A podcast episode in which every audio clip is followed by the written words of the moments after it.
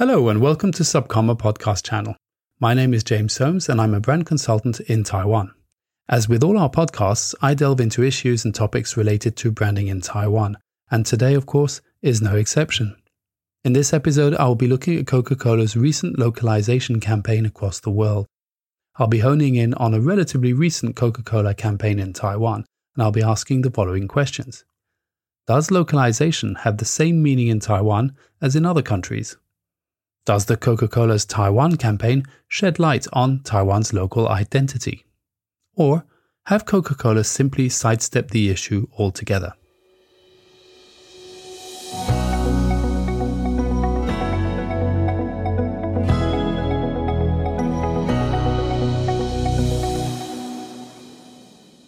Now, you may have noticed this year, I think probably last year, that the can of Coke in Taiwan looks a little different to what it used to. Whereas the usual can would be red with a Coke logo, the design's been modified to show graphics representing different cities from Taiwan as well as pictures of their local attractions, be it food or local renowned landmarks. On top of that, the Taiwanese can now feature a character, presumably representative of that city or area, and a keyword meant to describe that place in written form. And somewhat ironically, for a localization project, these brand new designs were created not by a Taiwanese artist, by Israeli artist Noma Bar instead. Which to me doesn't make a whole lot of sense, but I'll let you make your mind up. Nevertheless, all this sounds like a great campaign, and it certainly seems to be a continuation of Coca Cola's global campaign to localize the brand and initiate a closer dialogue with consumers on a more local and personal level. So it's great to see that a giant international brand like Coca Cola is willing to include Taiwan in its strategy. This is a wonderful opportunity to showcase Taiwan's local identity, flavors, and people, of course. But was the campaign as successful as it was made out to be in the media? I'm actually not so sure, and here are my reasons why. First, the campaign seems to have divided Taiwanese people rather than bringing them together. By focusing on what makes each city unique, Coca Cola was promoting regional pride and uniqueness. And there is nothing wrong with that. Feeling a sense of belonging to a region or city is great, as long as it's not to the detriment of your neighbours uh, from any other parts of the island.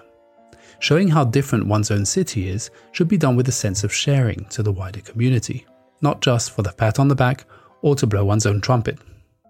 So, what happened seems to have been a regional competition to see whose city is best, and other cities felt left out and wanted their own can. Local cities wanted to sell the cans with their city only, and not carry or sell other designs. As one of the Coca Cola Taiwan campaign managers said, it was fun to see North and South fighting about who is best. And he said that in Chinese, so I'm translating. Well, I find it hard to connect that turf war with the universal brand values of Coca Cola. But does it reflect somehow on Taiwan's sense of self identity, which is probably more regional than national? Coca Cola decided to promote regional differences and create a sense of local pride.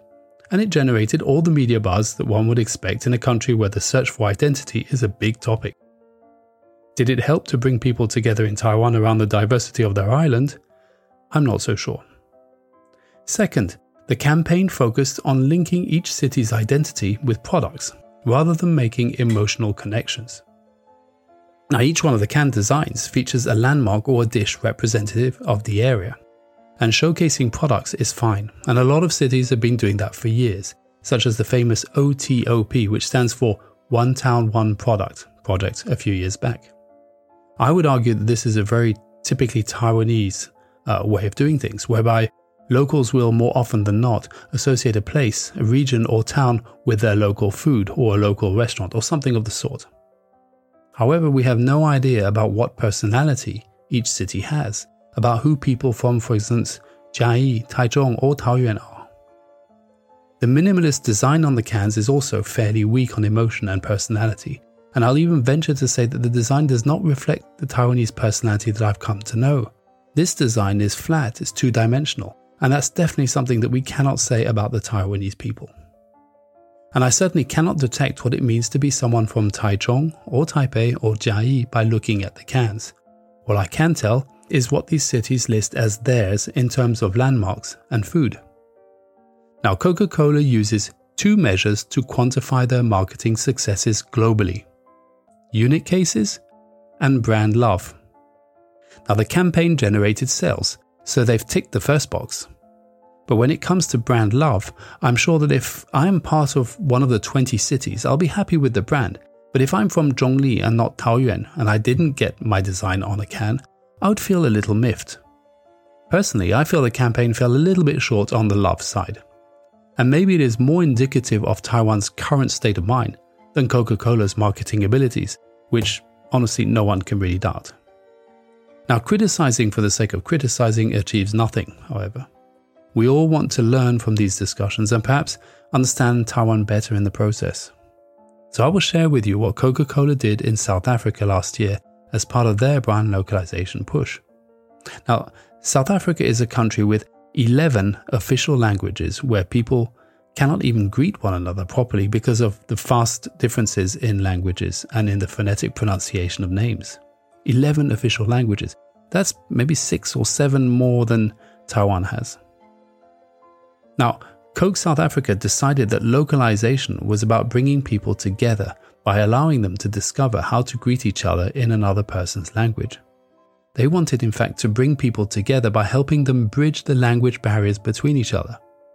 As part of their campaign, they selected a number of names or different names from across the 11 languages and printed those names phonetically on their cans of Coke, thus allowing everybody from every region to learn how to pronounce them correctly.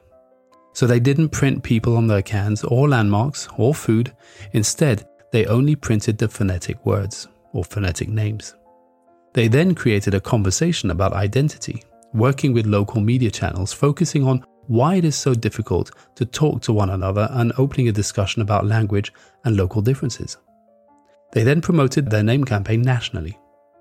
Now, interestingly, to the opposite of Taiwan, they made sure that the cans sold in one of the regions were printed with the names from other regions, not their own cans. The idea was to reach out and not to look inward, to share and have a conversation about identity. So, what turned out to be local pride in Taiwan actually turned into national pride in South Africa. So, was Coke's approach different in both Taiwan and South Africa? Well, fundamentally, I don't think that what Coke wanted to achieve was particularly different from one country to another both Taiwan and South Africa wanted to create a conversation about their differences and celebrate them. What I do believe, though, is that both audiences reacted differently to the campaign. And I would suggest that it is the reaction that provides the most insight into both cultures today. You see, South Africa has a history of division from the apartheid era. However, the country has always had a deep pride in its roots and its identity, regardless of political and racial divides. The Coke campaign was really an extension of what South Africans have been aware of for decades, namely the divisions that exist and the need to bring the nation together. And when the population has a desire to reach out across divides, the whole job becomes easier. In fact, South Africans have a word in Zulu for this desire to come together Ubuntu. I don't know if my pronunciation is correct, but it's spelled U B U N T U, Ubuntu. Taiwan, on the other hand, has a history of struggling with its identity. The country has yet to define and understand who it really is or who it wants to be, both on the world stage and in the minds of its own people. However, I think people in Taiwan identify more closely with the place or city that they are from rather than the whole country, except perhaps during baseball games against, against South Korea.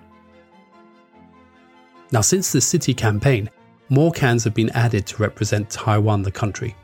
And having a Taiwan can is a big step in the right direction. But in my view, these new cans do little to shed light on who Taiwan really is. Maybe Taiwan is just a really difficult country to describe.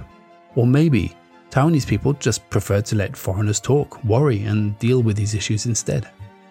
But rather than let large international corporations define us, why not try and figure it out by ourselves first? We cannot be satisfied with how our own back garden looks and not wish for our neighbors to have a beautiful place too. So, where is our Ubuntu? And do we have a word that means the same thing here? maybe it is time to give it some thought. And after all this thirsty work, I'm off for a can of Coke. So thank you for listening, everybody, and God bless.